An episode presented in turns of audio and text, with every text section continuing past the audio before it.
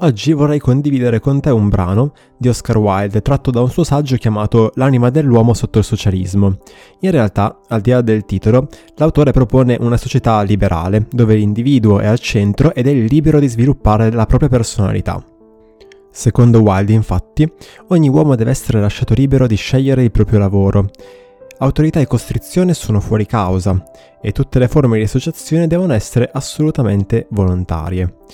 Wilde aspira ad una società dove ciascuno possa sentirsi libero da quella sordida necessità di vivere per gli altri. Continua dicendo, di tanto in tanto un grande uomo è riuscito a isolarsi, a restare inaccessibile alle chiassose richieste altrui e quindi a realizzare pienamente le proprie potenzialità, con incomparabile vantaggio suo e incomparabile, duraturo vantaggio del mondo intero. Si tratta di eccezioni però, la maggior parte della gente si rovina la vita per malsano ed eccessivo altruismo. Per Wilde lo scopo della vita è lo sviluppo di sé, realizzare perfettamente la propria natura. E la società che lui immagina è una società in cui l'individuo è libero di perseguire le proprie aspirazioni, anche perché, banalmente, non impiega tutto il suo tempo alla ricerca di semplici mezzi per sopravvivere, e se ora stai ascoltando questo podcast, è probabile che tu stia già vivendo nello scenario sognato da Oscar Wilde. E quindi, senza ulteriori indugi, procedo con leggerti questo brano tratto dall'anima dell'uomo sotto il socialismo. Va notato che l'individualismo non si avvicina all'uomo con qualche trita banalità re- relativa al dovere, che consiste nel fare ciò che vogliono gli altri per il semplice fatto che gli altri lo vogliano, o con qualche odiosa banalità sull'abnegazione, che altro non è che un vestigio delle barbare mutilazioni del passato. In realtà non gli si avvicina con nessun tipo di stanza, ma nasce da lui, in modo naturale ed inevitabile è il fine a cui tendono tutti gli sviluppi, è la differenziazione verso la quale vanno tutti gli organismi in crescita, è la perfezione insita in ogni forma di vita e verso la quale si muove ogni forma di vita. Perciò l'individualismo non esercita nessuna coercizione sull'uomo. Al contrario, dice all'uomo di non tollerare nessuna coercizione esercitata dall'esterno. Non cerca di costringere la gente ad essere buona, sa che la gente è buona se lasciata in pace. L'uomo trarrà da sé l'individualismo, lo sta già facendo. Chiedere se l'individualismo è pratico è come chiedere se è pratica l'evoluzione. L'evoluzione è la legge della vita e non c'è evoluzione se non verso l'individualismo. Laddove questa tendenza non è espressa si ha un arresto artificiale della crescita, o la malattia o la morte. L'individualismo, inoltre, sarà disinteressato e spontaneo.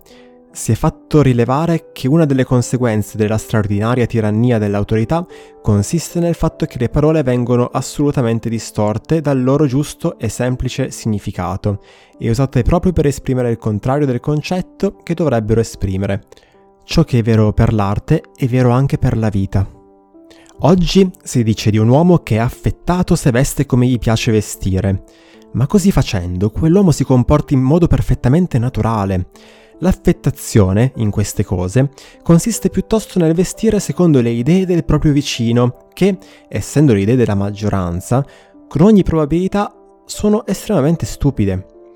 Oppure di un uomo si dice che è egoista se vive nel modo che gli pare più adatto per realizzare appieno la propria personalità, se lo scopo primario della sua vita è lo sviluppo delle proprie potenzialità, insomma. Ma è appunto così che dovrebbero vivere tutti. Egoista non è chi vive come desidera vivere, ma chi pretende che gli altri vivano come vuole lui. E altruista è chi lascia in pace gli altri e non chi interferisce nei fatti loro. L'egoismo tende sempre a crearsi attorno un'uniformità assoluta. L'altruismo vede nell'infinita varietà una cosa deliziosa, l'accetta, vi si adegua e ne trae piacere. Non è egoistico pensare con la propria testa. Chi non pensa con la propria testa non pensa affatto. È grossolanamente egoistico pretendere che il proprio vicino pensi allo stesso modo e abbia le stesse idee. Perché dovrebbe farlo? Se sa pensare, è mostruoso pretendere che pensi con una testa diversa dalla sua. Se non sa pensare, è mostruoso pretendere che abbia pensieri di qualunque tipo. Una rosa rossa non è egoista per il fatto di voler essere una rosa rossa. Sarebbe orribilmente egoista se pretendesse che tutti gli altri fiori del giardino fossero delle rose, rosse per giunta. Quando trionferà l'individualismo, la gente sarà perfettamente naturale e assolutamente altruista e conoscerà il significato delle parole e lo realizzerà in una vita libera e bella.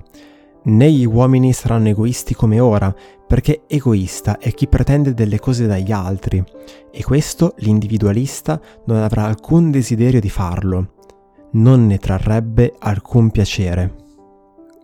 Quando l'uomo avrà conquistato l'individualismo, conquisterà anche la compartecipazione e l'eserciterà liberamente e spontaneamente. Finora l'uomo non l'ha coltivata affatto, condivide solo il dolore altrui e questa non è la forma più alta di compartecipazione. Essere partecipi è sempre una cosa buona, ma esserlo nei confronti del dolore è la forma meno buona di compartecipazione, è un atteggiamento inquinato dall'egoismo, tende a diventare morboso, implica una certa preoccupazione per la propria sicurezza, il timore di poter diventare come il lebroso o il cieco e non avere nessuno che si occupi di noi, ed è curiosamente limitativo anche bisognerebbe essere partecipi nei confronti della totalità della vita altrui, saperne condividere non solo le disgrazie e le malattie, ma anche la gioia, la bellezza, l'energia, la salute e la libertà. Più ampia è la solidarietà, più difficile risulta praticarla. Richiede maggior altruismo. Chiunque può partecipare alle sofferenze di un amico, ma ci vuole una natura molto nobile, la natura di un vero individualista, insomma, per partecipare alla gioia dei suoi successi.